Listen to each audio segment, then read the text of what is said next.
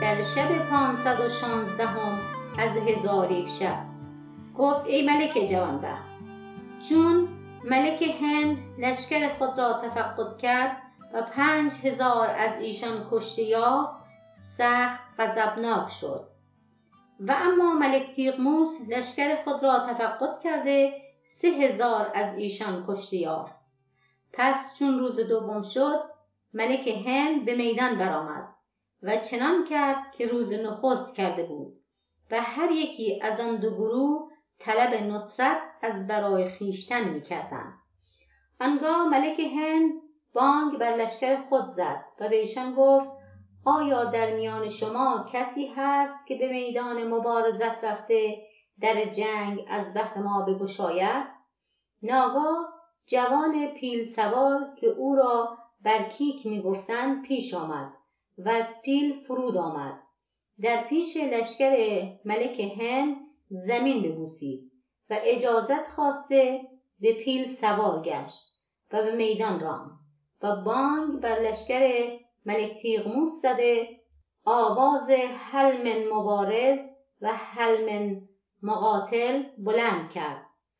چون ملک تیغموس آواز او بشنید روی به لشکر آورده. به ایشان گفت کیست در میان شما که با این دلیر مبارزت کند؟ ناگاه جوانی از میان صفها به در آمد که به اسبی کوه پیکر سوار بود. چون به نزد ملک تیغموس رسید از اسب پیاده گشته زمین ببوسید و اجازه مبارزت گرفته. سوار شد و روی بر برکیک آورد. چون برکیک را به دو نظر افتاد گفت تو کیستی که مرا استهزا کردی و تنها به میدان آمدی و نام تو چیست؟ جوان گفت مرا نام قزنفر است.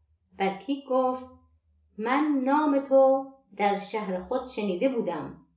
تو کجا و جنگ دلیران کجا؟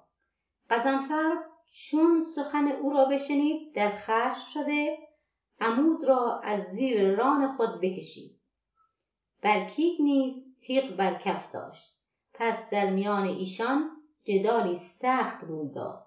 پس از آن برکیک شمشیر به سوی قزنفر انداخت. ضربت او به مغز قزنفر برآمد و آسیبی به وی نرسانید.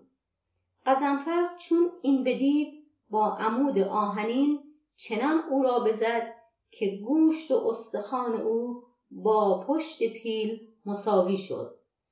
آنگاه شخص دیگر برآمد و به قزنفر گفت تو کیستی که برادر مرا کشتی؟ پس تیری گرفته به سوی قزنفر بینداخت.